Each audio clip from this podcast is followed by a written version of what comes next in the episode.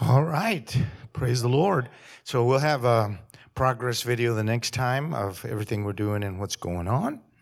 Uh, tonight, let's go to 2 Samuel chapter 9, and uh, we'll begin reading there in a little bit at verse 3. So, tonight, for everybody that is here, uh, you know, we want to do a lot of things tonight. We want to pray for you, we want to minister to you, we want to we want to do a lot of stuff. So I'm going to give you as much as I can of the preaching, and then we'll flow in the other things as well. I apologize for lying to you again. Um, that you know 7:30, but I, I, I, was thinking it was at six o'clock the service, so that was my excuse for that lie. But uh, but so we go up to eight, and by the grace of God. Okay, so let's talk about this. We're talking about the um, identity healing that each one of us has to go through. So when you uh, are born and you begin to live your life, depending on what kind of family you had and what kind of father or mother you had or what kind of brothers and sisters you had and the environment you grew up in and all the other factors that go into that, something began to happen to you as a person when you were small. And that growing up period, and then you go into school. And then, depending on the kind of school you went to and the kind of students that were in the school and how they treated you, there you have a whole nother entire jungle of butchers. And so you're basically just going from butcher to butcher. Uh, because, you know, you don't go to school and have a bunch of spirit filled, Holy Ghost, God, Bible talking people. That includes Christian schools. You don't have that. And I say that because I put my children through Christian schools, so I'm just not making it up. So, your identity is who you are and who you are to yourself. And really, you can't help anybody if you look at yourself in one of two ways. One, you're worthless, and two, you're really amazing. Either way, if you think you're really amazing without God, then you're all messed up. And if you think you're no good, worthless, and of no value in your life with God, then of course you can't help anybody. So as you're growing up, you start getting your identity butchered. And so, right away, if you have an abusive father, an abusive mother, if you have abusive brothers and sisters, verbally abusive, physically abusive, and in all the different ways that they might be abusive, that is bringing damage into your identity, the way you see yourself, the actual limitations you put on your own life, what you say you are able to do because of all of those things that happen to you. So at some point, you have to fall into the hands of God, the healing hands of God, and He has to heal your identity. Jesus was very clear about who He was. There was no confusion in Jesus' life. He had 30 years of obscurity and invisible living, for, except for one event at the age of 12. And in that event, Jesus, at 12 years old, is already in the temple and he's preaching and teaching and ministering to all of the rabbis. And everybody's at awe and they're totally freaked out because they've never heard a 12 year old know more than they do. But then when they found him, his parents found him, he says to them these amazing words I must be about my father's business. So we know that by the age of 12, Jesus knew he was God. This is a very big thing to know. Do you understand what I'm saying? I mean, this can really affect your ego. It can really like blow up your pride. It can really destroy basically everything. Because sometimes the good things God has for you, when they are not properly managed by humility, they actually become a curse instead of a blessing. It's like getting victory. Sometimes your victories become the field and the garden of your greatest defeat. Because when you get victory, you slack up, loosen up, you have no more enemies, you don't have to be on the alert, you kind of relax, and then all of the personal gratifications of the flesh begin to take over because there's no enemy to war against or fight against. And then, like it says in Nehemiah chapter 9, verse 25, I blessed you with houses you did not build, vineyards you did not plant, olive trees you did not sow, springs, pools, and fountains that you did not dig, and you reveled in my goodness, grew fat, and forgot me. Very powerful. So when you're looking at the Bible and you're looking at yourself, you are limited by your own view of yourself. Your perception of who you are is creating the reality that you're living in. And so God's job through the power of the Holy Spirit is to change our perception of ourselves, not to make us conceited and say, "Oh, I love myself" in a conceited way, but to say, "I love myself" in the fact of what God is doing in my life and the changes He's brought about in my life and the victories that I've gotten through God. And to God be the glory and all the praise goes to God. Because until you stop being that person that you don't like, you're never going to be able to help anybody. You can't help people from a crippled position. You can only help people from a restored and miraculous position. Praise the Lord. And so, so tonight is all about your identity and the impossibleness of you doing anything for God ever if you don't get the identity of God. Jesus said some very powerful things about himself. He said, I am the light of the world. That's a very heavy duty thing to say. He said, I and the Father are one. That is a very powerful thing to say. Jesus said, I am the bread of life. I am the way. I am the truth. I am the door. He lists all these I ams that at some point in those 30 years, he gathered from his relationship to his Father. As you will. As you will. When I first got saved, I could not talk in front of people. This was one of the curses Satan had put on me as a little child through experiences that I had in school and other situations that were humiliating and embarrassing. I became extremely introverted and very shy. And so, in order for God to make me a preacher, it had to take a miracle of how I saw myself. Praise God. Now, most people a lot of times get their identity of who they are by what they do. And if you're putting all your identity results on what you do, you're going to really mess up yourself. Because remember, what bad things you do are all temporary and all have an expiration date. As long as you walk with God, whatever that bad thing is in you, it will die out. It will literally die out. There will be a day where you simply are not like that. There'll be a day when you simply don't think like that. There'll be a day where that hindrance of being shy, or that hindrance of being hurt, or that hindrance of being uh, ashamed, or guilty, or afraid will simply not exist. If you keep walking with Jesus every day, all day, every day, all of those things that Satan did, which are called his fingerprints, on your personality, on your heart, will be erased. All of them. I have been doing this for, this is 51 years now. I'm telling you that since 1972, God has been erasing Satan's fingerprints off of my soul. Praise God. Now look at somebody and say, That's what's going to happen to me. Ladies and gentlemen of the jury, there is a reason why you're crazy. It's not an accident, and you don't have to blame yourself. You're just nuts because you were raised in a tornado and you were twisted and broken and lied to and all the other things that happened, and a lot of damage took place. But Jesus did not have that problem. When he came to be the Savior of the world, he had to know that he was. And remember, when they came to get him in the garden, all he said was, I am and then everybody fell back. The power of God, who he was, came out of his mouth. I am. And then all the things that Jesus did that nobody ever had done before walking on water, walking through walls, raising the dead, cleansing the leper, opening the eyes of the blind, uh, healing the deaf, uh, twisting twisted arms, straightening out arms, every imaginable miracle telling the weather to stop and change.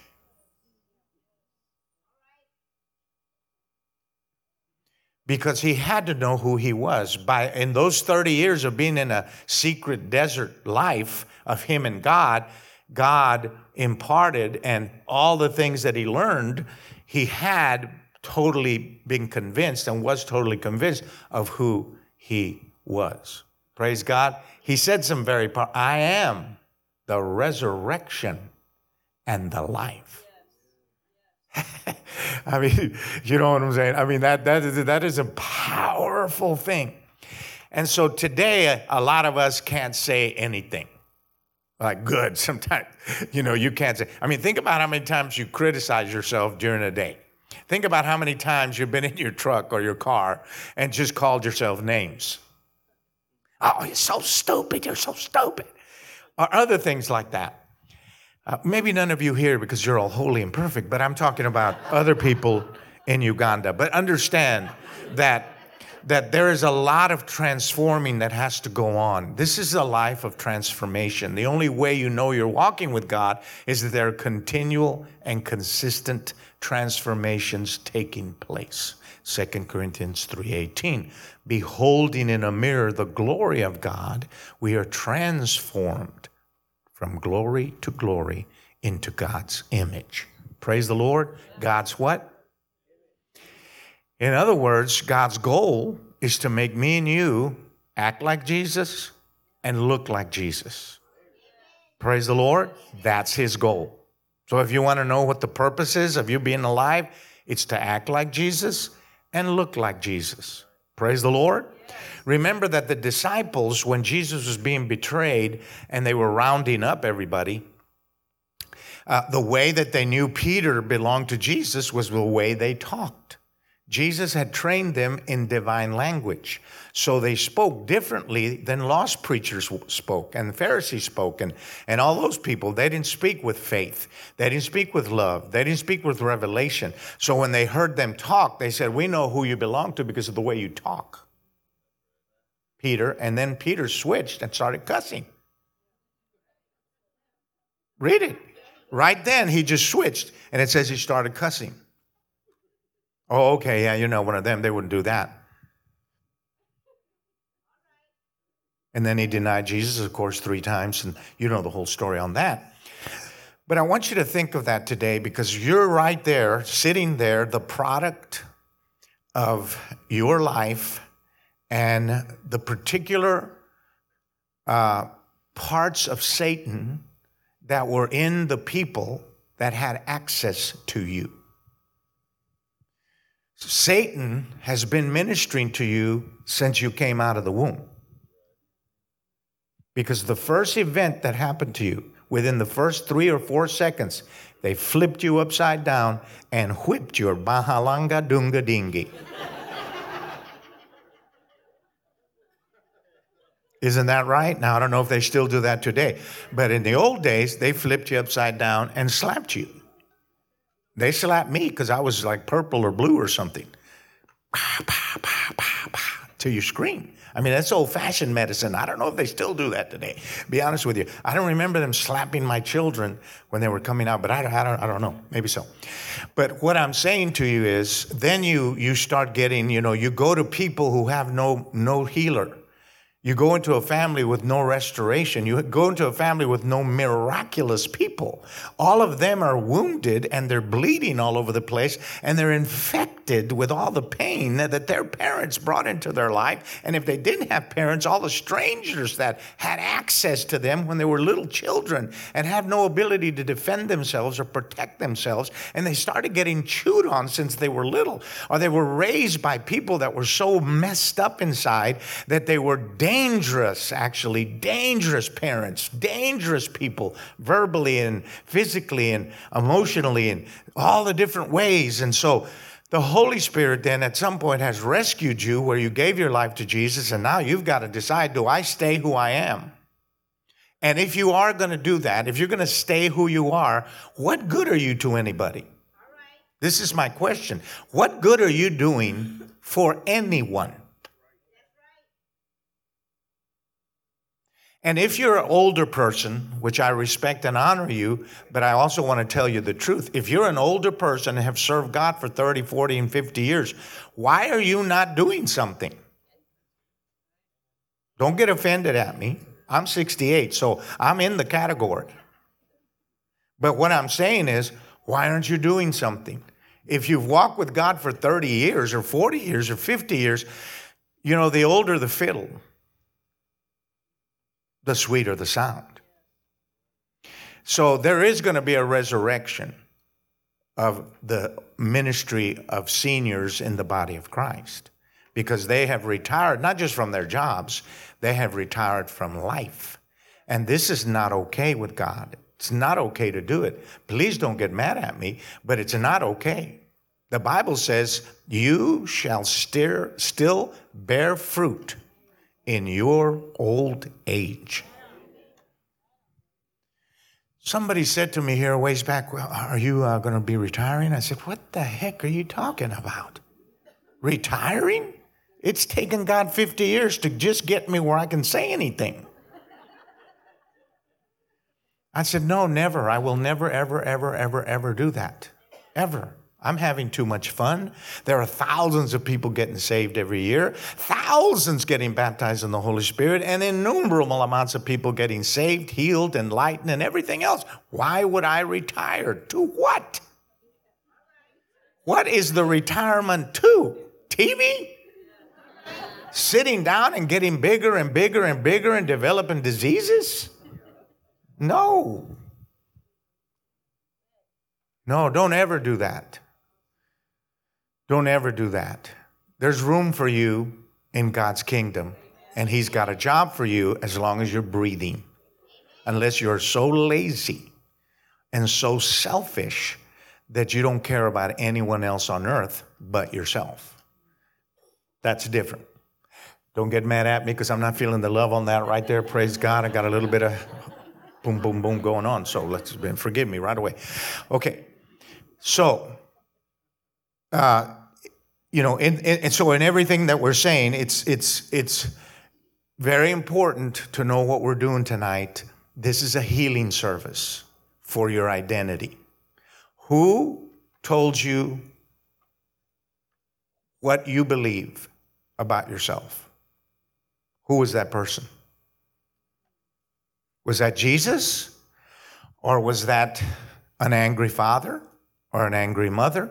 An angry husband? an angry wife, angry friends. Who cussed you out first? Who's the person that looked at you with disapproving looks, judgmental looks, and disgust? Who was that? Because they didn't have the right to do it. God would never tell a parent to look at its child under any circumstances with disgust and hatred or to yell at a child, to raise your voice at a child. That is so wrong. I have never done that. My wife has never done. I'm never going to do that. That's not something you do to your children. They are tender, even though they are flawed, as they are growing through their things to become who God wants them to become. Praise the Lord. And you can verify that fact by asking one of my children. Praise the Lord. So Jesus knew who he was, and because he knew who he, he was, he knew his destiny and his purpose and his assignment and his mission.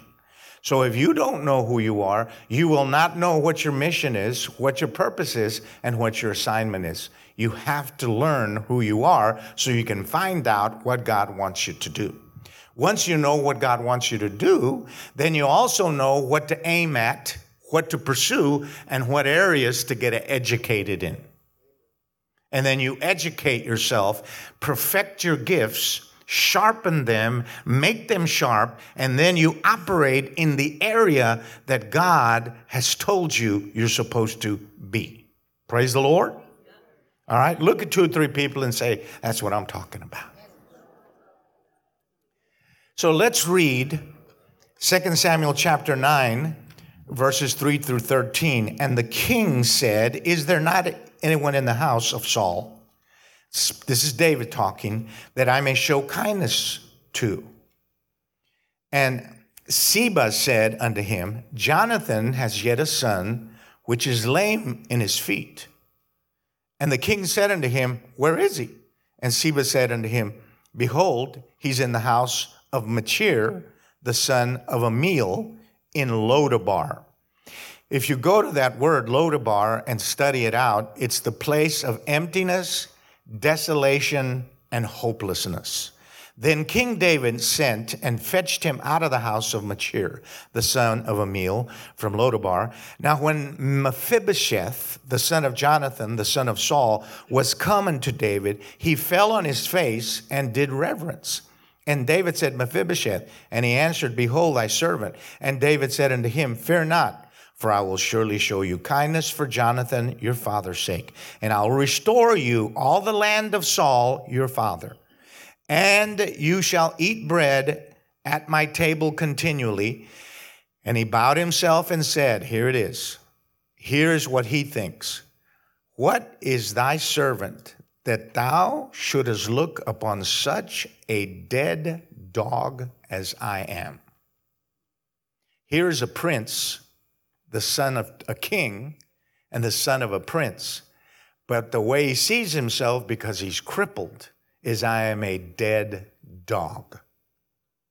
Satan's job your whole life is to convince you that you are all your weaknesses, all your failures, all your mistakes, all your sin, and all the bad things about you you do not like. It's his job to preach to you every day and convince you you are that cusser, you are that fornicator, you are that adulterer, you are that molester, you are that uh, homosexual, you are that this, you are that that.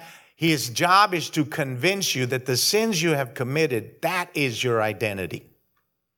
And as long as you believe those lies, you're just going to sit in church until you die. And you will never rise to the level of your potential and your greatness. Can you say this out loud? I have amazing potential and I am supposed to be great in God. Praise the Lord. All right, go ahead and hug two or three people, ask them for a little bit of money or whatever. Maybe you could say, Would you give me your car? Perhaps you would give me your house. Anything. Just help me out a little bit.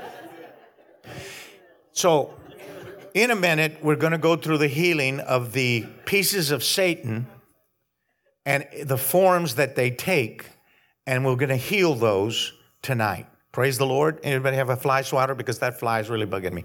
Okay, so that is something we want to do tonight. Jesus said it over and over and over and over who he was, over and over and over. He said what he came for over and over and over. He said what his mission was over and over and over. He said who he was to his father. He said, My father loves me. That's one of the things Jesus said. My Father loves me. He said, I don't do anything unless I see my Father do it. I don't say anything unless I hear my Father say it. That's what you call a real relationship with an invisible God. Like every movie's making, the Father's telling him what to do. And, and Hebrews 5 7, Jesus learned obedience through the things which he suffered. We don't even know the suffering Jesus went through in those 30 years, but it taught him to obey. However, you explain that, I don't know. But all I know is Jesus had to learn things, and he learned how to obey God in the way that, he's, that God wanted him to. That is very powerful. Don't let what you think about yourself stand in the way of what you should become. Don't let what other people think about you, and they might have the right to do it, get in the way of what God wants to do with your life. Because, ladies and gentlemen, you are a dead dog if you believe those things. Praise the Lord. Let's take a praise break. Everybody just start praising God and say, Glory to Jesus. Thank you, God. Thank you, Lord. Say it out loud. Thank you, God. I, I want to be everything you want me to be, Jesus. Well, here is Mephibosheth, and he doesn't think much of himself because he's crippled. He was dropped in the king's house, it said, by a maid, and he was a cripple from that day forward. So he couldn't do anything. He was dysfunctional and he had to be carried everywhere. And this made him believe that what he had in his legs defined who he was as a person. I can tell you that if you let your sins define who you are, you will never do what you were born to do. You have got to defy your failure. You have got to defy your sins and weaknesses and let the wind of God come in and heal and restore you. Just keep walking with Jesus. Take Pastor Robert's discipleship course, take that one day course, and just do it. And you will literally go from week to week, month to month, year to year, becoming a completely different human being. Praise the Lord. So, Psalm 139 For you did form me my inward parts. God made you. You did cover me in my mother's wombs, womb. I will give thanks to you, for I am fearfully and wonderfully made. Everybody say it I am fearfully and wonderfully made. Wonderful are all your works, and that my soul knoweth right well. My frame was not hidden from you when I was made in secret and woven together with the colors of redemption, and curiously wrought in the lowest parts of the earth. Your eyes did see my unformed substance, and in thy book were all written, even all the days of my life that you have ordained for me for as yet there was none of them. How precious also are your thoughts unto me, O God. Great is the sum of them. If I were to count them, they are more in number than the sands of the sea. Praise the Lord. Let's give the Lord a hand for that because that's what he thinks about you. That's a pathetic clap, so let's give him a little bit better than that. Praise God. That's kind of a half asleep clap. So, you look in the Bible and you see people that had these identity problems and how it messed up their life. When you don't think much of yourself, let's say you're a woman and you don't think much of yourself, you will allow men to treat you badly.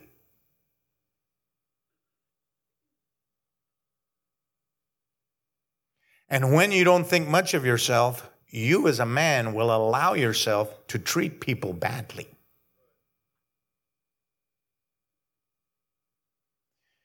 People don't cuss each other out on the highway because they see that they're wonderful.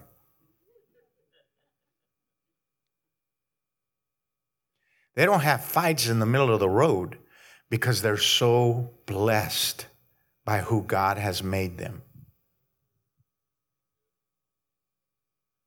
They don't go around, you know, throwing the finger at each other and all this stuff every day and divorcing each other right and left and having affairs and all that because they're at peace with who God has made them. You know, all of those things leave your life when you're at peace with yourself because your searching ends when you find yourself.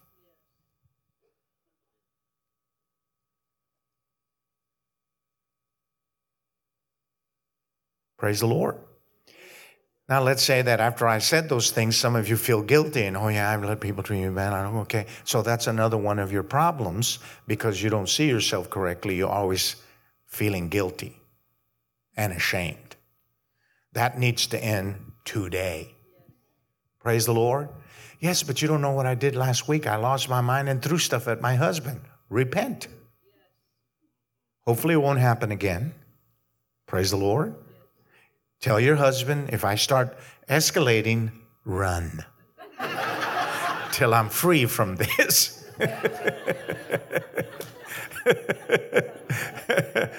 anyway, So here are people who had identity problems, and because of that, they could not serve God. You can't serve God if you think God thinks bad about you. That's why God says, when I forgive you, I don't just forgive you, I actually forget what you did. Because God doesn't want you to think that He's still seeing the things you did 10 years ago, 15 years ago, or at any time of your life that you're ashamed of. You're ashamed you did that. You're ashamed you acted that way. And so when you repent, God doesn't just, okay, I forgive you, but I got it here. Next time you blow it, I'm going to bring this up. That's Satan. And people who do that, they're not in the flows of the love of God. Bringing the past up in someone's life after they've changed and repented is not okay. You want God to do that to you? And, and how many years back are you going to bring it up? Just last year's problems? Or maybe two years ago? Why don't you go for 20 or 30? Let me bring 40 years of your failures back because I have them all recorded and memorized in my mind, and let me recite them for the next hour to prove to you that you're a worthless dog. Do you see? how Satan gets in the family, how Satan gets in your marriage, how Satan gets on you. These are pieces of him. And they're getting in there. Okay? Peter had a problem. When he saw Jesus on the boat, it says he fell on his face. He was naked, actually. It says he fell on his face, said, Get away from me, I am a sinner. Then he betrayed Jesus, went away weeping bitterly. And at some point, when he got baptized in the Holy Ghost, or at some point, Peter got right with God. And then he became the Peter, the amazing Peter. 3,000 got saved when he preached on the day of Pentecost. Acts 2, verse 17. Think about that. Look at somebody right now and say, You're becoming better looking right now.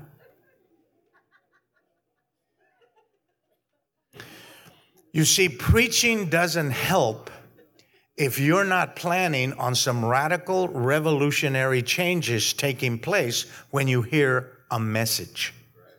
If you're just here and you don't even know why, maybe you're just being nice because I invited you and thank you for that. But if you're not expecting a revolutionary change to take place when you hear Pastor Robert or any other of the men that preach or women that preach here in the church, you're doing yourself no good. What does it say in Hebrews? The word they preached did not profit them because it was not mixed with faith. Hebrews 5. Think about that. Praise the Lord. Because I'm going to take you through some healing here in a minute. But you need to understand that it's not wrong to think that you're really amazing. If that amazing is based on the Jesus inside you not on your pride, ego, and vanity. You don't have to walk around like a rooster to know that you're somebody in God. Because the true sign of knowing you're somebody is complete and total humility and serving of people, washing their feet and treating them as if they are better than you. That's what Philippians 2 says. He humbled himself and emptied himself of all the divinity rights and became a servant. John 13. He then took a towel and began to wash the dirty feet of his disciples and say, I, your master, wash your feet so you'll know how I want you to behave while you're here on earth. Never exalt yourself above another human being. Serve them, wash them, clean them, love them, disciple them, win them, train them, and set them free. Praise the Lord. Every one of you should have disciples as you grow wiser and wiser and wiser. You're a baby, then you're a son or a daughter, then you're a father or a mother. That's the progression of maturity. It's for everyone. And the older you get, the more people should be able to trust you, like the church, to not do something crazy and teach something crazy. Well, the Lord told me I was the 13th angel of the church. My real name is Bugs Bunny. but the pastor doesn't really have a witness about it. Really? Peter had an issue. Gideon had an issue. God's calling Gideon. Said, What are you doing? No, no, no, not me. Moses had an issue. He stuttered. He said, I'm, I'm slow of speech. And if you look at it, it means he had a stuttering problem. So Aaron did the talking. He said, uh, Not me. I can't talk. I'm not an orator. I'm a warrior. I can kill people. Cain had a problem. He wasn't content with what God had done for him and who God had made him. And so he went into murder because people who realize one day, I can never stop who I am, become the murderers and the serial killers and all the other terrible things. And you can never do that as a Christian. You can never say, This sin has got me beat. You can never say that. You keep bringing it to the cross it will lose its power and it will be defeated and you will win. It doesn't matter if you've been an alcoholic for 40 years or 50 years or a drug addict or you've been sleeping around a hundred times and done this and done that. You just keep bringing it to the cross. You keep bringing it to Jesus. You get around godly people, righteous people, holy people, and they'll tear it off you, rip it off you, preach it off you, pray it off you, sing it off you, cast it out, cast it in, cast it up, cast it around.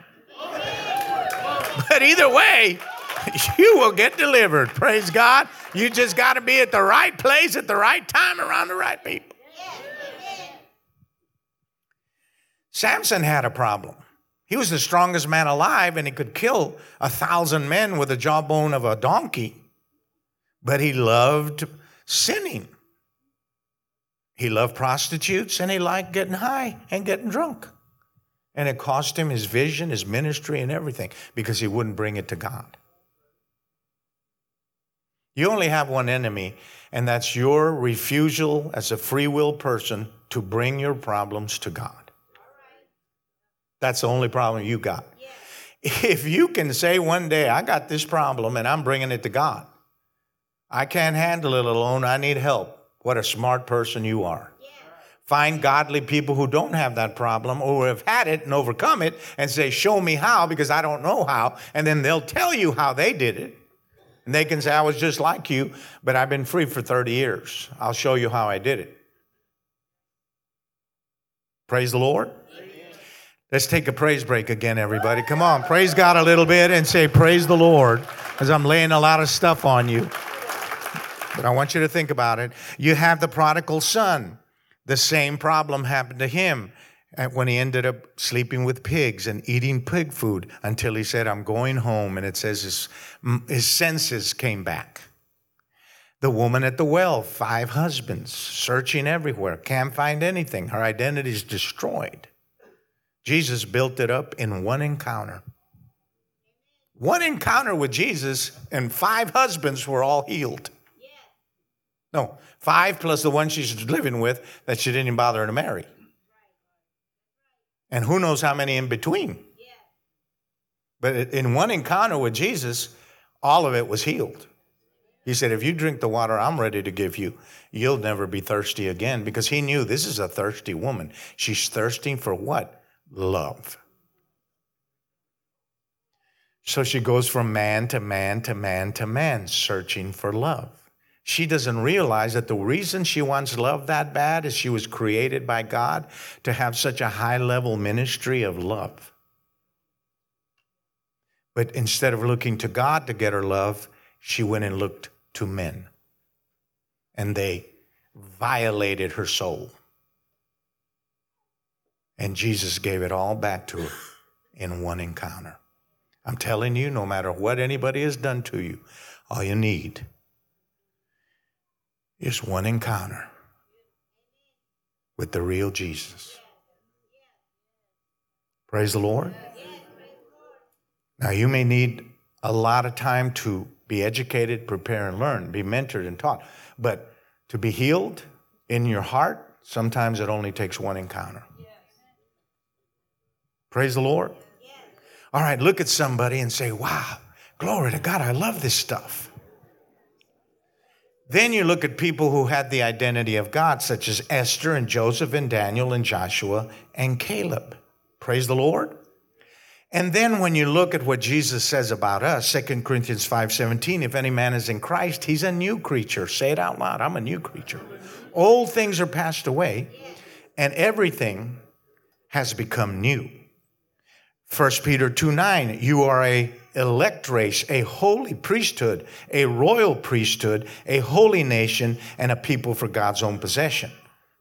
Ephesians 2:10, for we are his workmanship created in Christ Jesus for good works, which God has ordained before the foundation of the world. Ephesians 4:22 through 24, that you put away as concerning your former manner of life, the old man, that waxes corrupt after the lusts of deceit, and that you be renewed in the spirit of your mind, and put on the new man, that after God hath been created in righteousness and holiness and truth. That's who you are. Colossians 3 3, set your mind on the things that are above, not on the things that are upon this earth. For you died and are, and your life is hid with Christ in God. Praise the Lord. That's a lot of good stuff.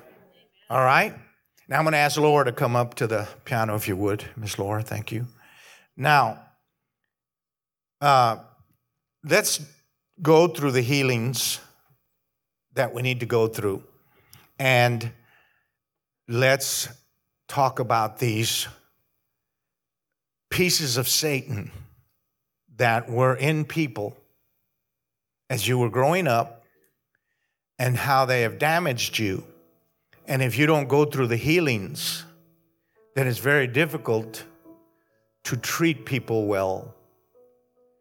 Why do people have a hard time loving God sometimes? Like, for example, have you ever noticed why it's hard for some, some of you at some point to lift your hands? Like you were like, I, I don't get that. But if your team wins the Super Bowl, you get that. And if you bet money and won money, you really get that. Your arms go up. That's a sign of victory. It's also a sign of surrender.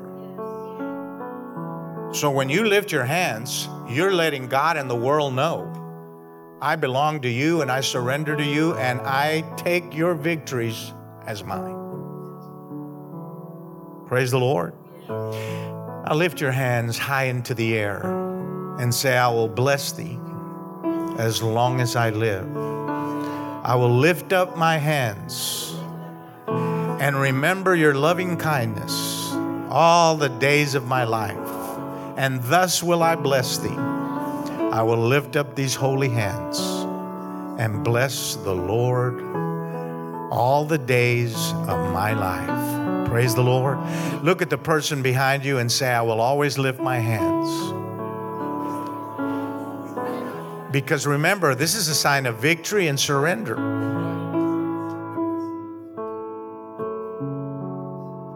Now, don't feel judged when I say you shouldn't just sit there. Don't feel judged. Just feel encouraged to change. Why would I say that? That's none of my business. Oh, yeah, it is my business. Anything in the Bible is my business. And you will be better off if you open yourself up to God in whatever makes you open up. You can lift your hands, you can pray, you can do this, you can do that, you can do whatever you want to do. But you're in the midst of a relationship that requires your full undivided attention in order for rain to come down. Look up to heaven, everybody, and say, Come on, rain.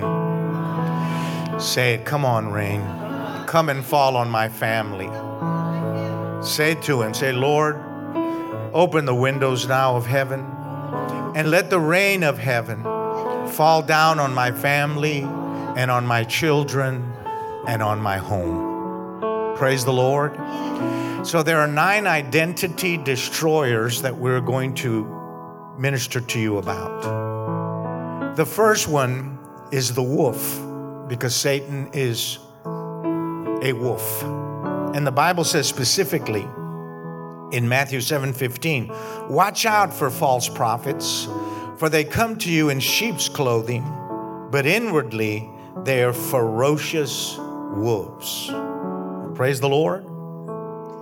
So these are the hunters of your life that entered your life. They are the predators that entered some of your lives. These are the ones that brought abuse into your life sexual abuse. How many people in this world have been assaulted sexually by a member of their own family? We have an orphanage full of them.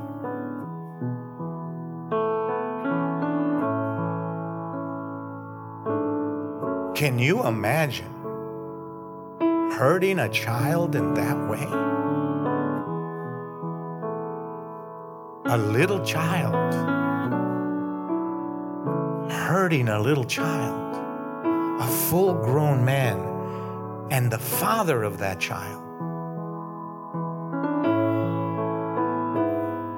The grandfather of that child, the brother of that child.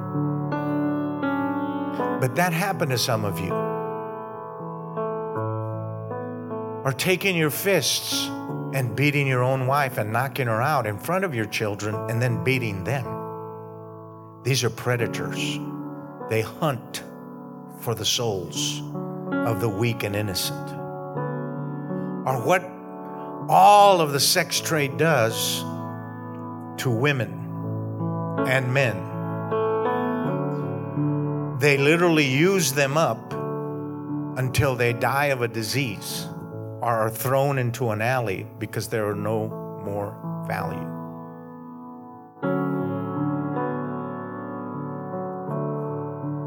These are predators. And then there's those that collect these children. They collect them and sell them, sell them, sell the children, sell the women, sell the men, sell the boys. These are predators. And some of those predators have been in your life. Some of you have experienced violence in your home. You've watched people actually fight each other in your home.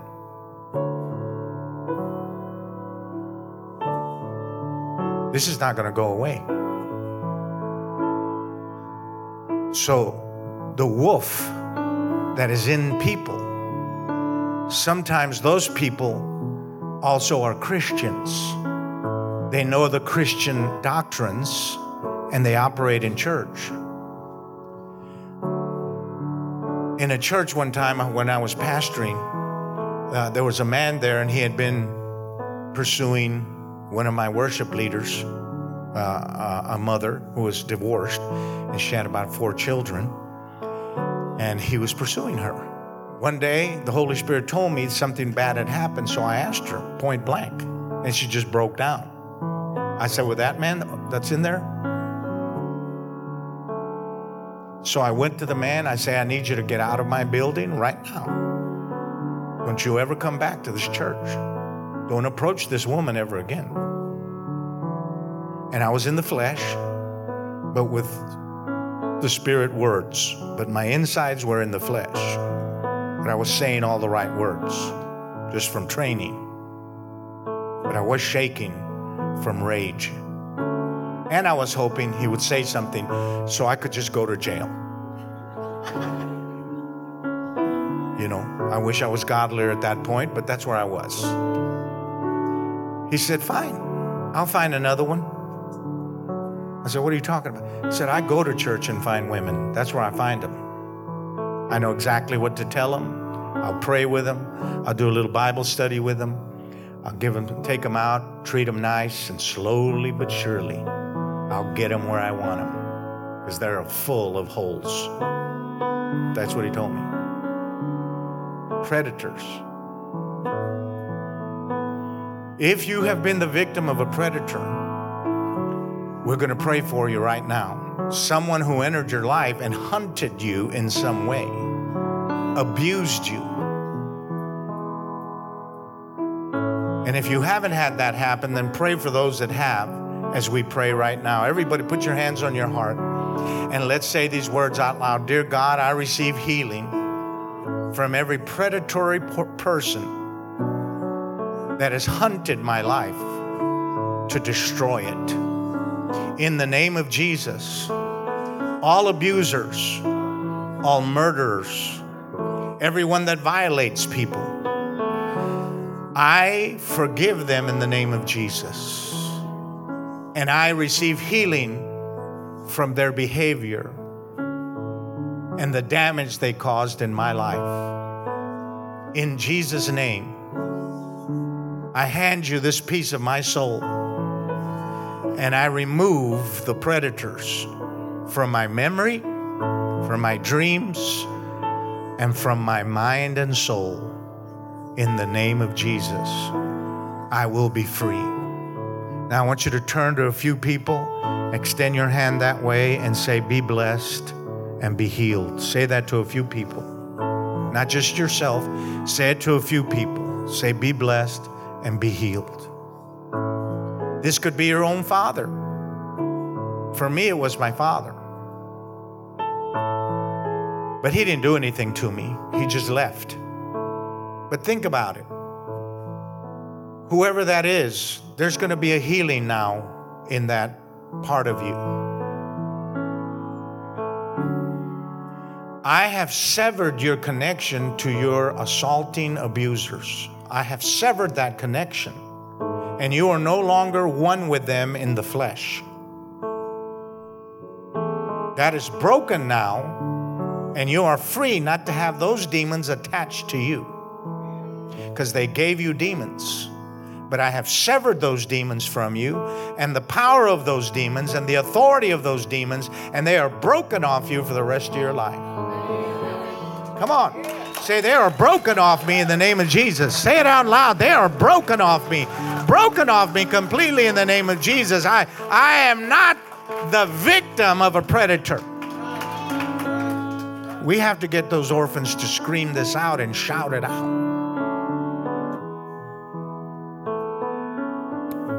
And this, secondly, Genesis 3, verse 1 through 4, and also Psalm 91, 13. But this is what it says The serpent was more crafty than any of the beasts of the field that the Lord God had made. And he said to the woman, Did God really say you must eat from any tree in the garden? The woman answered the serpent, We may eat the fruit of the trees of the garden, but not.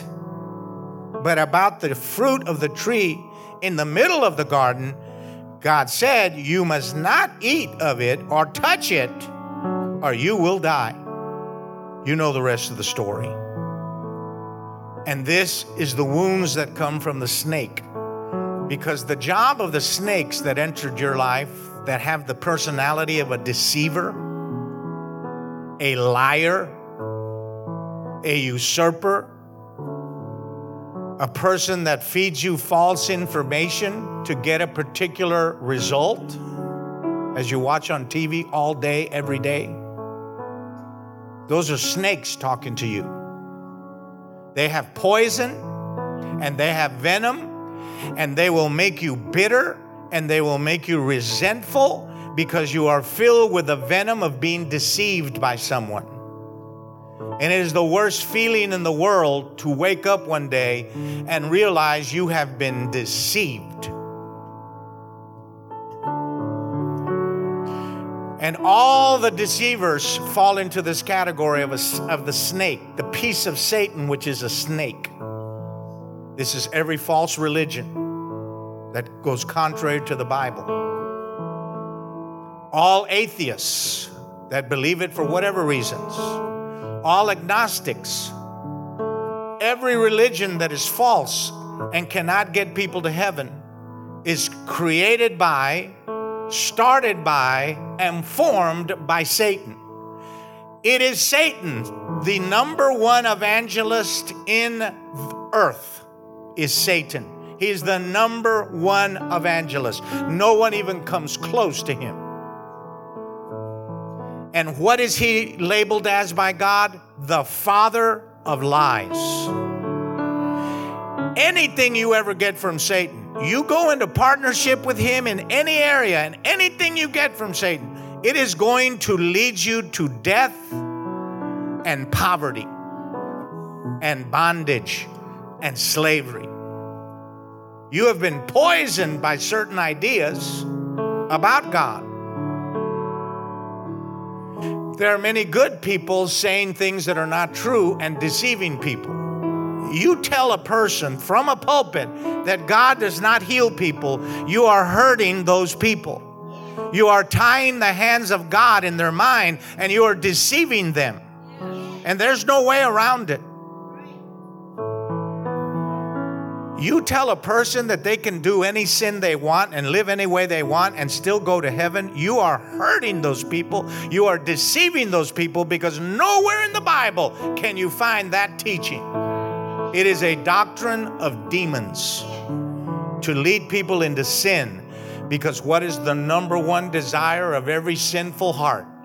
To sin as much as you want and get all the blessings of God. That is the number one desire of the sinful, deceitful heart. Praise the Lord.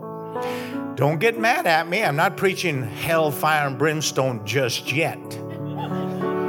Praise God. Look at somebody and say, Wow, I was expecting something more, you know. Venom. Venom. This is unforgiveness. It develops when you've been deceived and lied to. This is the snake. He's in women and men that gossip. When you gossip and, and hurt someone's reputation, you are practicing the language of Satan and hurting those people. And you could, the Bible says, a gossip can even separate close friends. I have actually had that happen to me. Three times that's happened to me. And do you know what I did? I chased those people down. I called the people they lied to, and I made the connection, and they freaked out. Because I said, I'm not about to lose my friendship with you after all these years because of a lie. And I said, okay, did I say that? No. Did I mention that? No. Why did you say? Well, I just felt maybe that's what you felt. And then my, my friend, in all three occasions, I retrieved all my friends. Because I said, I'm not going to lose them because of a gossip, lying about something I never said nor thought about them, as if I would talk about my friends badly. No way. I will overpraise, but I'm never going to underpraise. Now, I've gossiped like everybody else. I've accused people. When you get mad, you lose all of Jesus. Pretty much, Jesus goes out the window, and whatever's in there is coming out. You know, and you just got to stop it. But as the years go by, you get better, and those things don't happen anymore. Praise God. Because you've got experiences on what happens when you do it and it's all bad, and you say, No, I don't think I'm going there. So put your hands on your heart and let's kill the venom. Let's dry up the poison that anyone has ever given you by verbally abusing you verbally calling you names and verbally telling you things about yourself that are not right and are not true, verbally telling you that you're no good, and verbally telling you that you're worthless, and verbally telling you that you are a loser, are ugly names that I can't mention in church. Put your hands there. In the name of Jesus, I sever the mouth of the snake from speaking to me. I cut it off with the sword of the Spirit, which is the Word of God. I do not receive any poison from anyone's tongue, whether it was when I was little or at any point in my life. I now dismiss all the accusations, all the criticisms, all the false finding that damage me. And I embrace the love of God for me in the name of Jesus. Say, I no longer will drink that poison, even from my own self, in Jesus' name.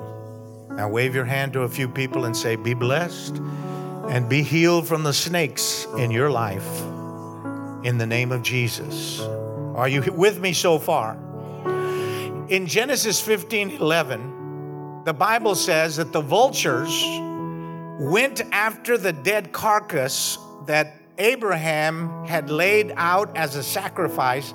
Those vultures went in and were eating it. And it says Abraham ran at the birds and scattered them away. That's the ministry of deliverance. And vultures are people that have entered your life with pieces of Satan in them that actually want to want to pick at you and take pieces of you out of you to lead you into places of death. And as you know, vultures only eat dead things. And the vultures will gather. They'll gather around your life in an area of your life where you have stopped following God.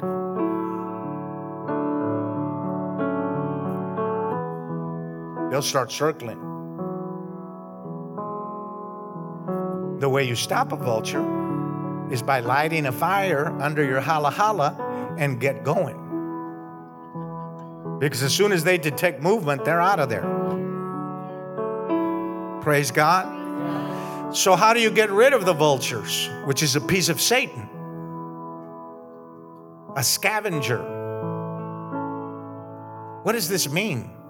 It means evil spirits and people will find where you are not following God and become your friend in that area. They'll say, "Oh, I see you're drinking. Yeah, let's go out and let's go out and get some some drinks." They're a vulture. They don't even know it, but they've just attached themselves to your dead spot.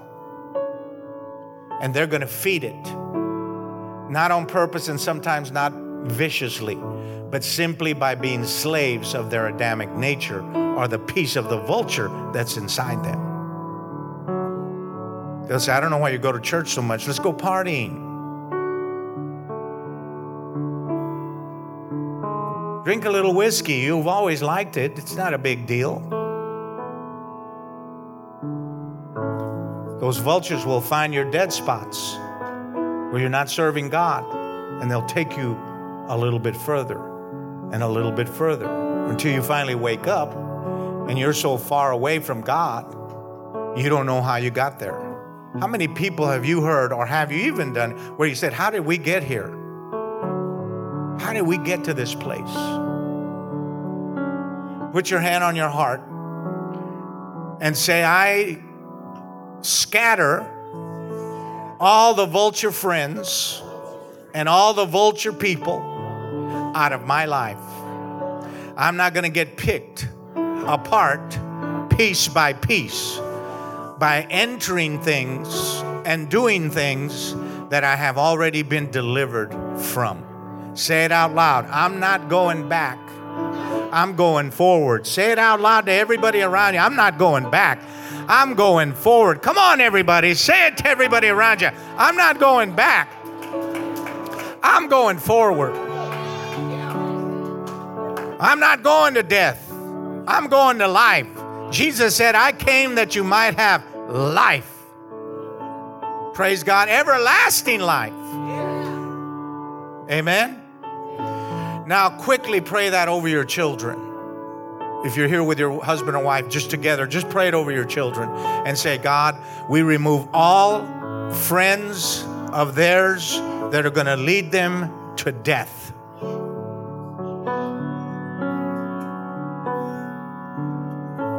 Praise the Lord.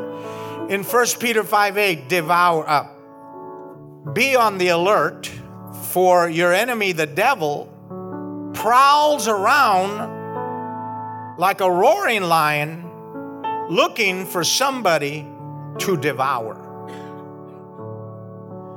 And these are the, the things in your life that have come into your life, the enemies of your life, that are like a very bold, ferocious power that enters your life. It paralyzes you, and you have no resistance against it.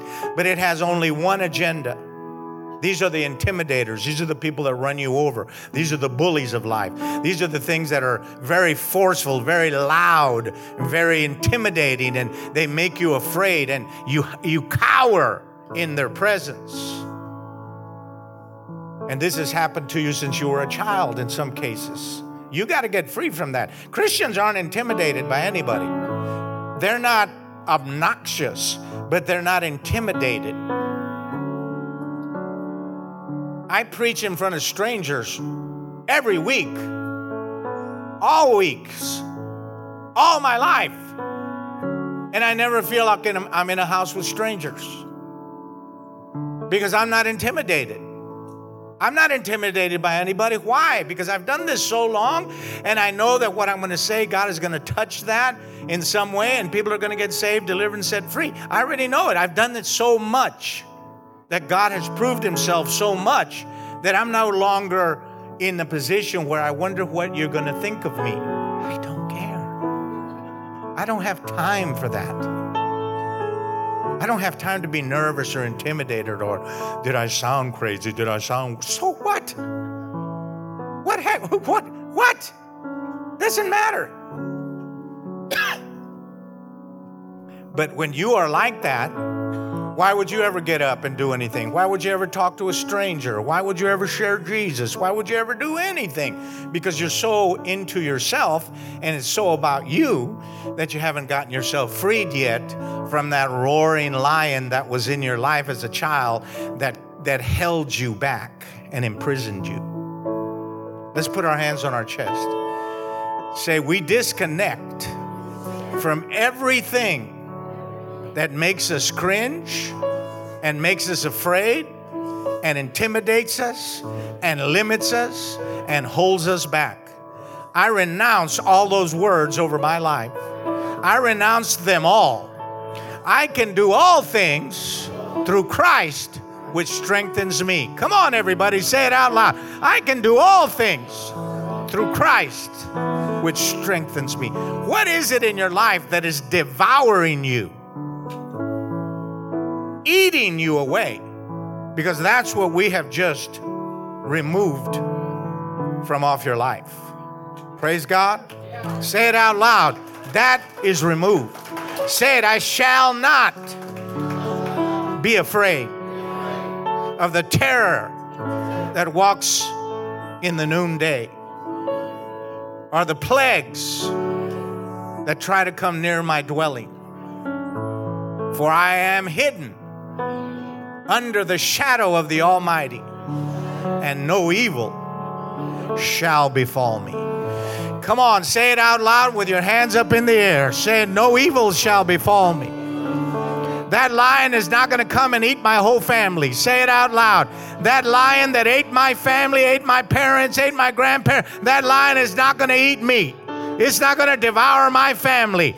That horrible thing is not going to come and devour my children or my grandchildren or my great grandchildren. Say it out loud in Jesus' name. Praise the Lord. In Galatians 5 19 to 20, it talks about the works of the flesh, and one of them is witchcraft. And this is what I call the witching people. These are the controllers and the manipulators that have entered your life. A controller is a very wicked, wicked person. They will use emotional blackmail, they will use guilt trips to make you do what they want. They will get easily offended so that you're always walking on eggshells and they're going to lose their temper and fly off the handle, and you are terrified around them. You are never comfortable because you never know what they're going to do or what they're going to say or where they're going to say it. And that, my friends, is called witchcraft. And there are five sources that that flows through the body. Violent gestures, they're very intimidating. Language, threats, insinuations, telling people, I'll do this if you do that.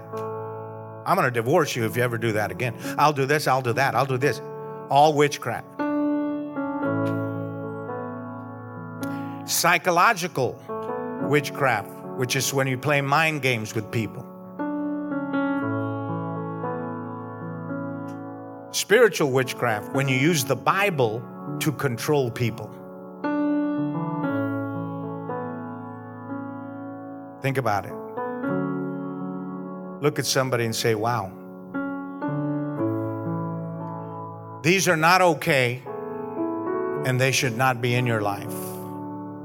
Then you have the whole realm of the occult itself, which is calling demons into a relationship. Only extremely ignorant people would ever play with Satan. You do not play with him, you resist him and you cast him out. So put your hands on your heart. And then there's emotional, emotional uh, witchcraft when you use your emotions to control other people. You're always hurt by everything they do and say.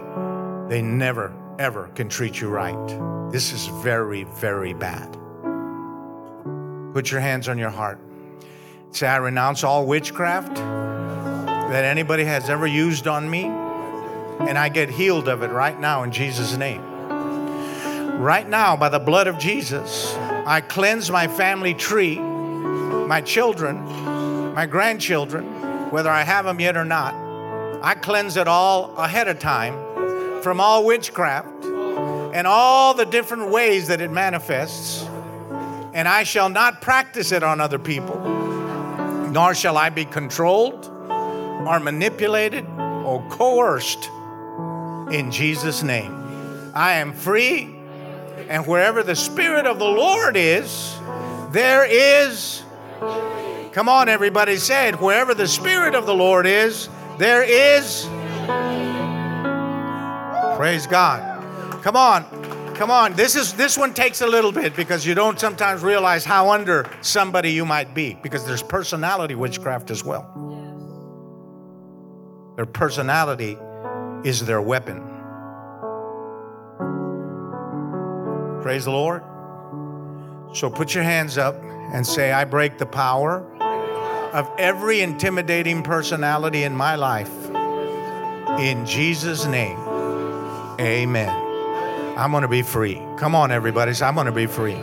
Oh, thank God Almighty, I'm going to be free. See, if you've been verbally, verbally uh, controlled or, or controlled by, by anger and rage in somebody, you've been under the spirit of witchcraft. That's not how you raise children.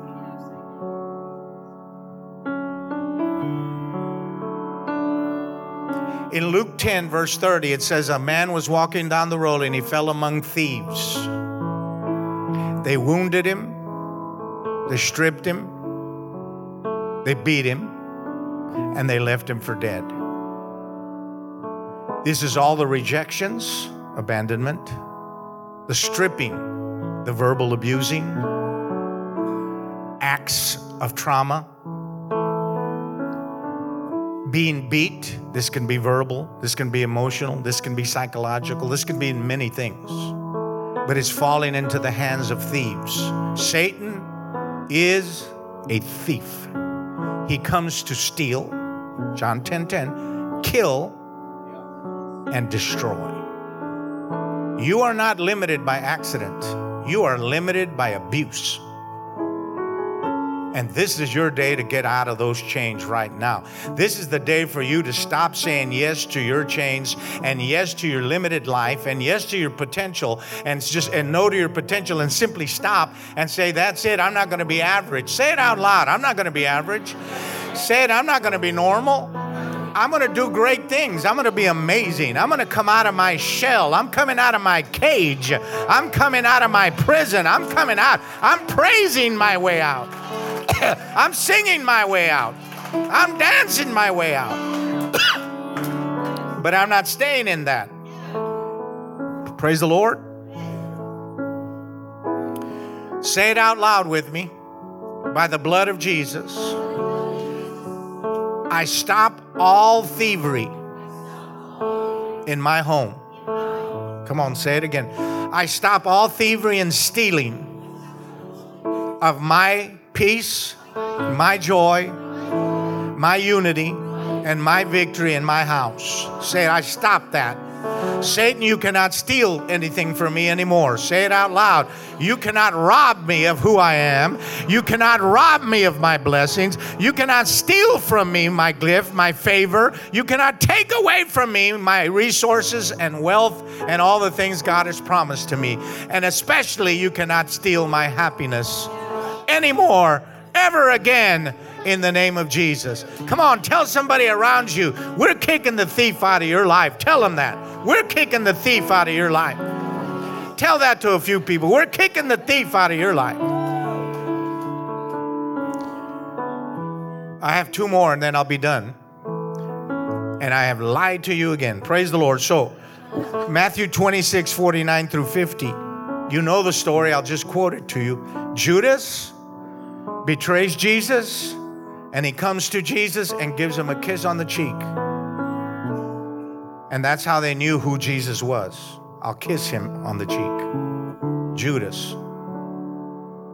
And then Jesus responded to him when he did it. He said, Friend. I looked up that word because that's a very curious response to being betrayed.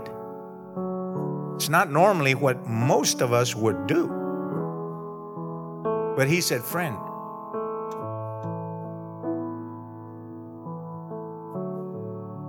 Whatever you're doing, do it fast.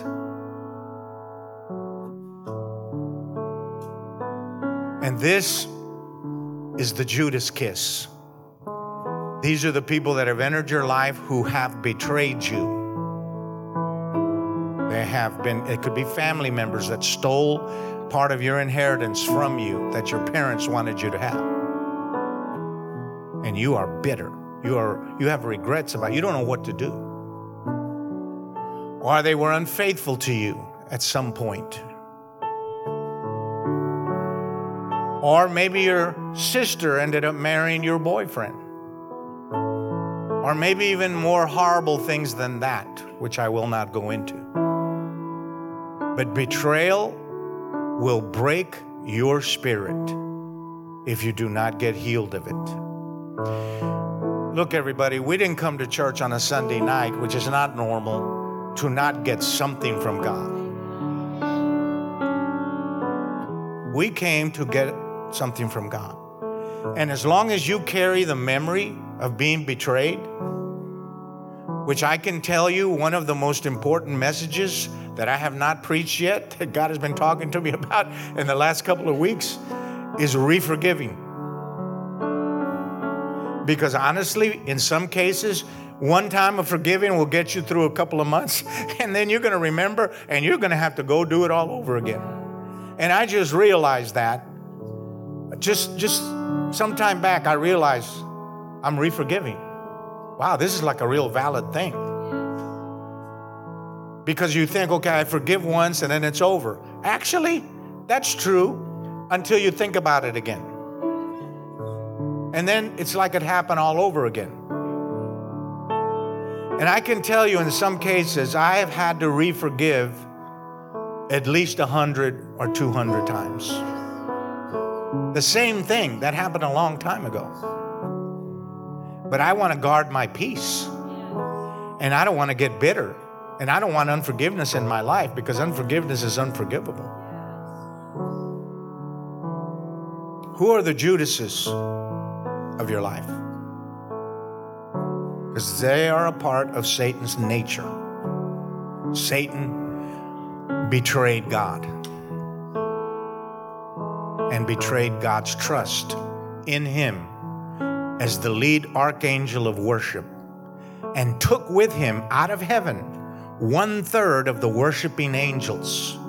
That means the entire worship team of heaven, whose job it was to lead worship, to sing all day around the clock, worshiping God and creating songs all the time. It's Satan that Satan himself has instruments in his body. There are five types of instruments, and he has all of them percussion, wind, stringed. He's got them all in there. They're all inside of him. He literally can just make up songs all day. So, what does he use to evangelize? What is his number one tool? Music. And how does he do it? The music opens the heart and the brain and then he sows the doctrine. And he gets you to repeat it all day.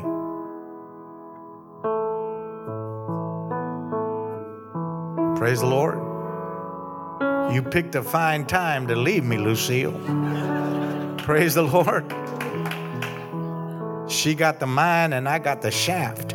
Do you understand? Yesterday, all my troubles seemed so far away. Now it seems as though they're here to stay. You just cursed yourself. But the melody is so haunting that you can't resist. You got to put words to it. So you better change the lyrics real quick. Praise God. And other more vile songs than that.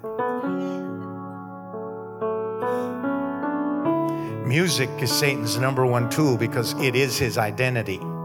Satan is music. Nobody can write songs like him. They were doing an interview on Paul McCartney about that song yesterday. He said, Oh, I had it in a dream. I just went to sleep, dreamed about it, got the whole melody, and wrote it the next day, innocently thinking he just did that.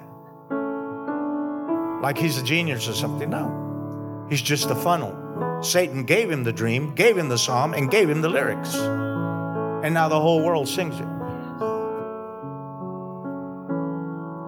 So you may think I'm naive. Oh, song's not to hurt anything. Well, just look at the fruit of your life and then we'll see. Praise the Lord. Look at someone near you and say, All my troubles are leaving my life. Say it, all my troubles are leaving my life. Amazing grace.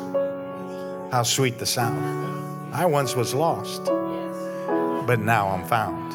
I once was blind, but now I see. Through many troubles and trials. but God has delivered us out of all of them. That's how you write a song. Praise the Lord from a wicked slave owning man that repented and said, I'm never doing that again. And that song has been sung now for over, I don't know, 200 years, maybe more. Never grows old because the words come from heaven and the melody comes from God. Hug somebody next to you and say, I just want to give you my car. Praise the Lord.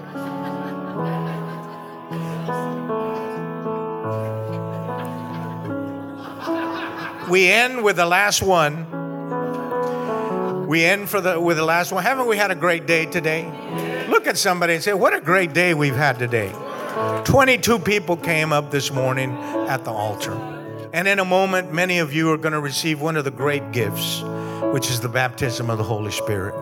And you're going to be able to have a prayer language and pray in a language that God has given you that is so beautiful. Remember, anything that is of God is beautiful. And anything that God wants to give you, it is Satan's job to demonize it and make you afraid of it. But Luke 11 says this Ask and you'll receive, seek and you will find, knock and the door will be open. If you ask for an egg, will I give you a snake? If you ask for bread, will I give you a rock? If you, being evil, know how to give good gifts to your children, how much more will the Father give you the Holy Spirit if you ask Him for it.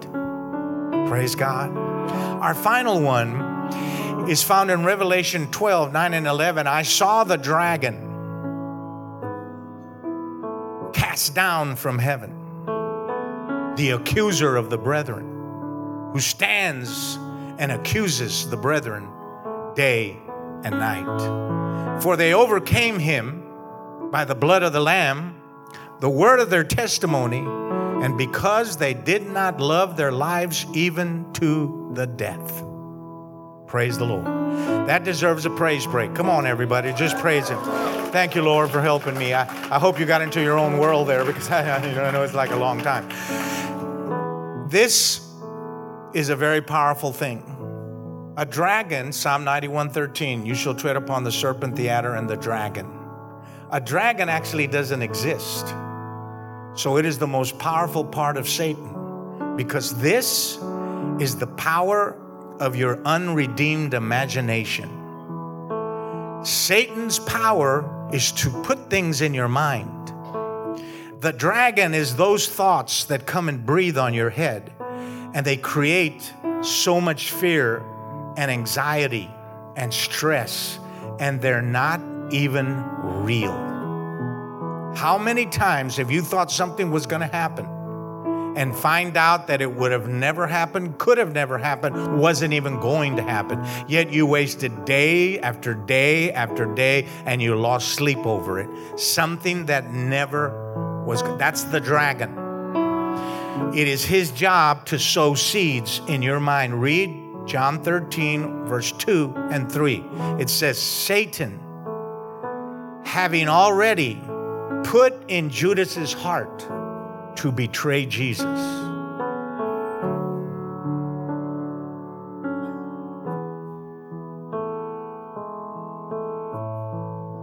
It's Satan that tells people to murder people. It's Satan that tells people to harm women and harm children. It's Satan that tells you to get divorced because you don't have a good marriage.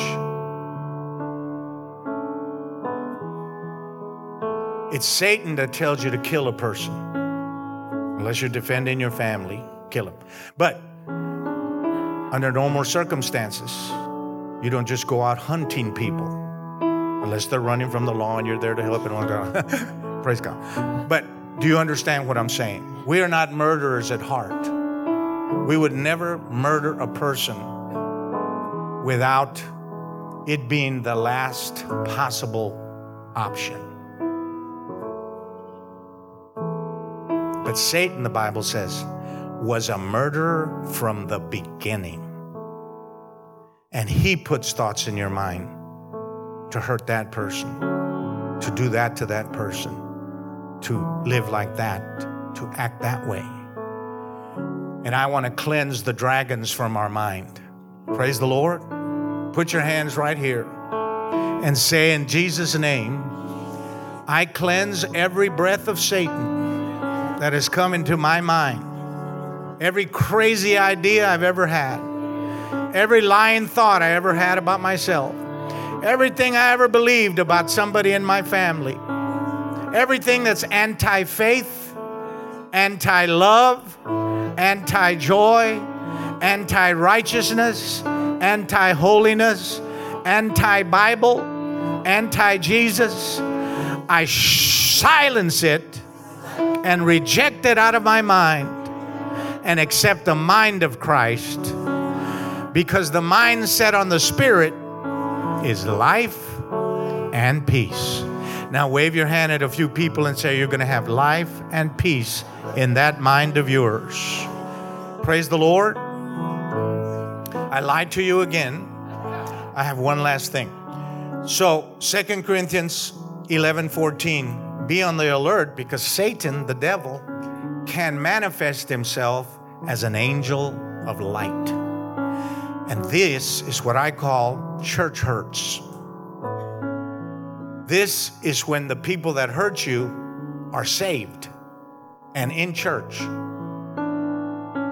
And they are like, they are dressed as angels of light. But they really are doing Satan's bidding. Put your hands on your heart. and say, I receive healing for anything any Christian has ever done to me or any church. I will no longer punish the church by staying out of church. I will no longer judge God and Jesus by his adopted children. I will judge him by Jesus. Hallelujah. Thank God Almighty. Now say it out loud. Oh God, pour in the oil and the wine and restore my soul and restore unto me the joy of my salvation. Praise God. Come on, everybody, give the Lord a hand. Pastor Robert, thank you. God bless you. Praise the Lord.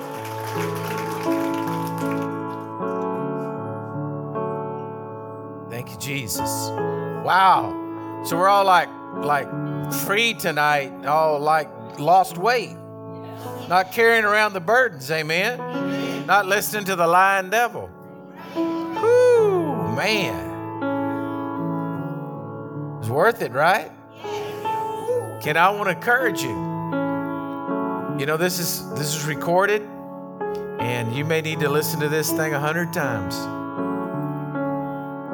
Don't go back to being in bondage. Amen. You're free. Now get down to where you just get so sharp every time the devil comes up and whispers to you, it's not a dragon.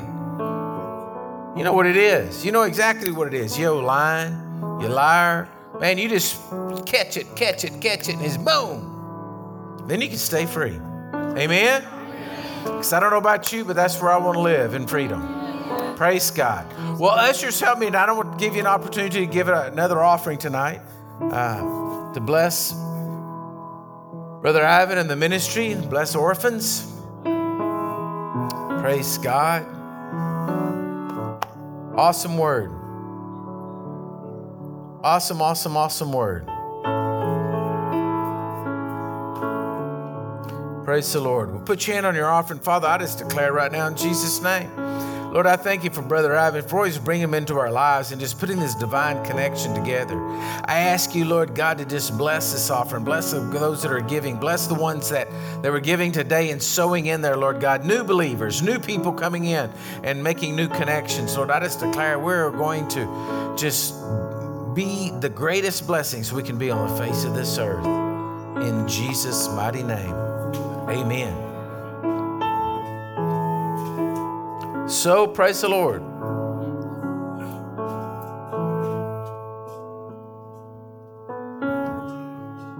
There you go. Oh, folks, I forgot something I want to do it. I have to do it. I have to pray for you to get filled with the Holy Ghost. Praise God. I almost forgot that. I, I promised you I'd do it, and I'm going to do it. It won't take very long. How many of you sitting out there right now say, I need the help of the Holy Spirit? How many of you would say, I need the help of the Holy Spirit? Praise the Lord. In my walk with God since I was 17 till today, I can say to you that without the Holy Spirit, I believe I would have walked away many, many times. Let's say several thousand. But because of the Holy Spirit, because I was able to pray in the Holy Spirit. Because notice that when I pray in the Holy Spirit, my eyes don't roll back in my head and I don't fall on the floor writhing. Because that's Satan's demonizing of a beautiful gift that you need in your life. Why do you need it? Romans 8:26 He that prays in the Holy Spirit it is not him praying. It is God praying for you. So God makes the prayer sends it to himself answers himself and gives you the blessing. Praise the Lord. If you are not baptized in the Holy Spirit with the gift of a prayer language which is different than the gift of tongues, which is many languages. That's a different one. Not everybody has that. But everyone needs a prayer language. because you don't know what to pray for most of the time. And that's what it's for. Plus, it says when the Holy Ghost has come upon you, Acts 1 8, power comes on you. The fire of God comes on you, and you're baptized in the Holy Spirit, which means you're baptized in love, joy, peace, wisdom, discipline, understanding, faith, hope, and all the beauties of God. Praise the Lord. So here's what we're going to do. Would you close your eyes with me for a second?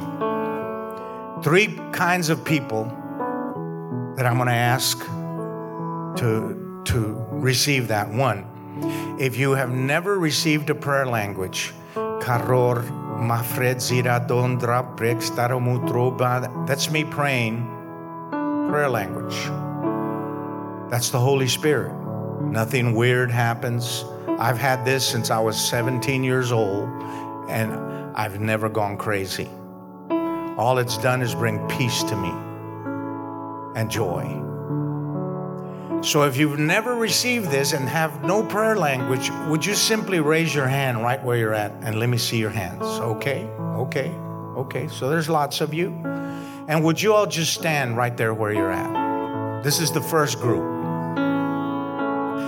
The second group then is those of you that did receive this, but you only got a couple of words. You didn't get a river like John 7:37 says out of your belly shall flow rivers of living water. You only got maybe two words. We want to release your tongue so that the whole river comes out. Would you raise your hand if that's you? Okay. Okay, would you all stand as well? And then the third group is those of you that have a prayer language, but you've never really used it. You don't use it every day. You don't ever hardly pray because you really you don't know how. Even though you have that, you don't know how. And you need a fresh anointing on your prayer language. If that's you, would you stand? And then I'm going to lead you all in this prayer and you're going to get baptized in the Holy Spirit right there where you're at. Okay? And I'm going to show you everything about it. One, it's a gift, so you don't have to earn it. You don't have to be worthy. But to make you worthy, let's all lift our hands and say, Dear Jesus, I repent for all my sins. Please cleanse me and wash me from all my sins in the precious blood of Jesus. Now, put your hands down. Your sins have been forgiven. Okay? So now you don't have a problem with that. Secondly, and this is very important, when you invite the Holy Spirit to come upon you, this is how you do it. You lift your hands and you praise God. Psalm 22 God inherits the praises of his people. Praise you, God. Glory to your name. Thank you, Jesus. I love you. I bless you. That brings down the presence of God upon you. So let's practice that. Lift your hands up, look up to heaven, and in a good, loud voice, tell God everything good about Him that you think.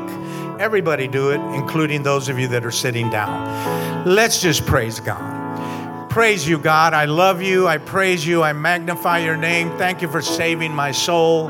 Glory to you, Jesus. Thank you for everything you've done in my life. Thank you for all the miracles. Thank you for all the breakthroughs. All my praise goes to you. All my joy goes to you, God. And every wonderful thing is going to you in Jesus' name. Praise God. Okay. Now you have done the main thing. The last thing then after you do that, we're going to do that in a minute, but after you do that, just as a jumping off point, because anything God does requires a step of faith. God will not make you go rebla bostram He will not make you do that. You will have to open your mouth and begin. God will take over. It's called a step of faith. It's stepping off the cliff, trusting that God will catch you. That's called faith. It requires no faith to stand there then God grab you and make you say things. He won't violate your free will. Praise the Lord. He can't. But this is a very important gift. I would say that it is one of the top three things that can happen in your life. Because this is how I found it to be. It has comforted me thousands of times in the middle of the night through all the warfares that Satan will send his the people that are serving God. It has just lifted everything.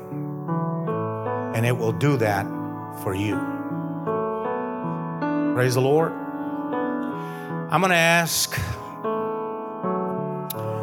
uh, I'm going to ask something of you tonight, and that is that you be sincere, because that is the secret. Sincerely say, God, I want to be baptized in the Holy Spirit. Would you say that out loud? Say, Lord, I want to pray in a beautiful language and worship you. I want to be all yours, and I want you to be all mine.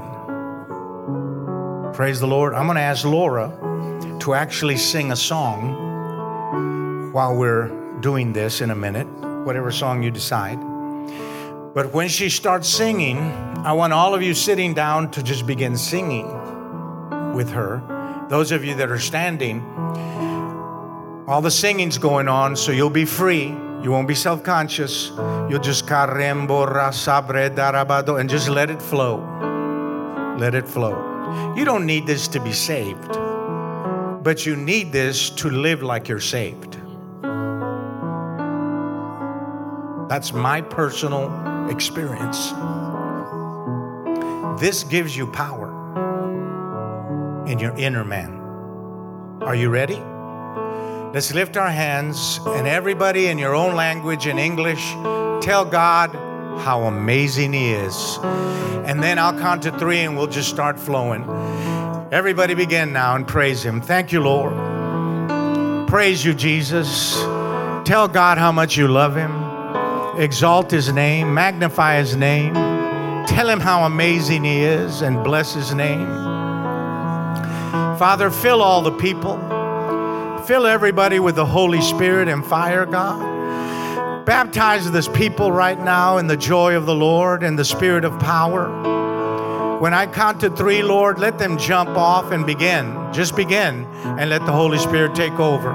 Get ready. One, two, three. Just let it out now. Everybody start praying in the Holy Ghost. Sing it out, Laura. And while Laura's singing, just let it out. Borreta ma robon. Taribi shefra derebe sotorike. Baromba rekoramata. Remember, you're talking to God. So talk to God. Look at God and talk to Him. Reda, this is the language of the heart. Mehele de vadada. Shemelel murul feriktayo mendiristi.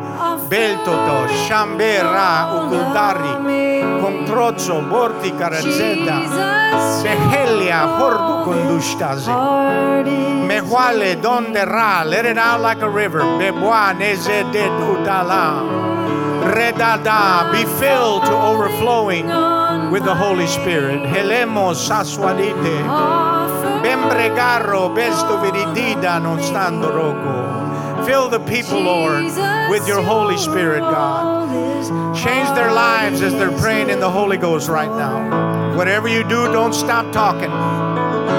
Don't stop moving that, that tongue and letting those words come out. Don't listen to anything negative. Hallelu kurita bahane. Hallelujah. You can't understand it because it's a miracle. It comes from the heart, not from the brain. Rompere carota sada. Thank you, Lord. Fill all the people. Thank you, Jesus. Sando rabatarita damosata. Now let's all sing the song together. Come on, everybody. Thank you, Jesus.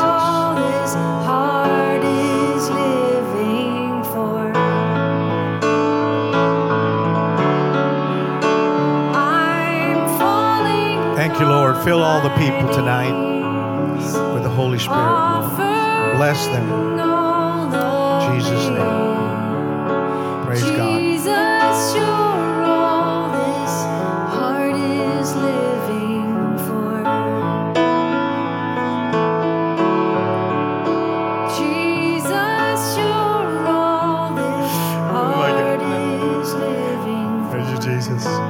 Praise the Lord. I want you to look around at somebody and say, I've got the Holy Ghost. Say it to somebody next to you, I've got the Holy Ghost. And nobody's going to steal that from me. Say that. Nobody's going to steal that from me. When you pray in the Holy Spirit, especially when you get home and when you're driving, when you do that, you'll find that language day by day becomes more pure. It becomes more easy. It starts flowing. And it becomes like an open window where the rain starts falling down and the usher the ushering of the presence of God comes into your home. I have felt many times the literal tangible presence of God literally be ushered right into the room. Praise God. Everybody give the Lord a hand and say thank you Jesus. What a Sunday we have had. Woo! Praise you Jesus. You may be seated. Look at somebody and say, Man, I'm sure glad I came to church tonight. Even though I had a lying preacher that took me all the way to nine o'clock or whatever it is. Praise the Lord. Robert, that's yours. Praise God. Well, thank you, Jesus. Okay, so I want to encourage you about something because I've been praying about starting to preach about the Holy Spirit, and and uh, so there, we're going to give you, we're going to help y'all out. I'm so glad y'all are hungry. I'm so glad y'all aren't crazy. I'm so glad you guys are hungry for the things of God. Amen. Look at the person beside you and say, "Where to go?" And so we're gonna we're gonna do all this. Take care. But listen, I encourage you. Go home tonight. The Bible says that there is nothing that you ask that you did not receive. Hello. Now you got to understand how to operate and walk with this new life of the Holy Spirit talking to you. The greatest things in my life have all taken about have all come about because of my relationship with understanding the Holy Spirit. And uh, you know, I, I, I, am miracles, things. It, it's not always burning bushes. It's just, it's just a life of living with the Holy Spirit, a life of praying in tongues. I, you know, I mean, I, I, honestly, I've seen mean Pentecostals. I've seen people pray in tongues and then be the dragon spirit. Amen. Just because you got the Holy Ghost doesn't mean that everything we're still going on working with the other guy, but it's the Holy Spirit that takes you through everything, gets you through every step, shows you things, helps you. Now, even like the message that Ivan preached tonight, you get all those points down. It's the Holy Spirit that'll say, That's a dragon. Or somebody comes up to you and you still come say, Liar! it's the Holy Ghost. Amen? So, praise God. Everybody say, I'm full of the Holy Ghost, and ready to go home. Amen. We'll stand up. Father, I just declare these are the most blessed people on the face of the earth. Lord, I declare they are free from the chains and the yokes of the enemy. I declare the devil that's lied to them, he's no longer going to lie. I declare there's miraculous changes, Lord. There's like resurrection changes in people today, Lord. I believe it. I know it. I declare, Lord God, that you are moving mightily in their lives. So bless them now. Bless this week, Lord God, and bring us back together again in Jesus' mighty name. Amen, amen, and amen. God bless you, church.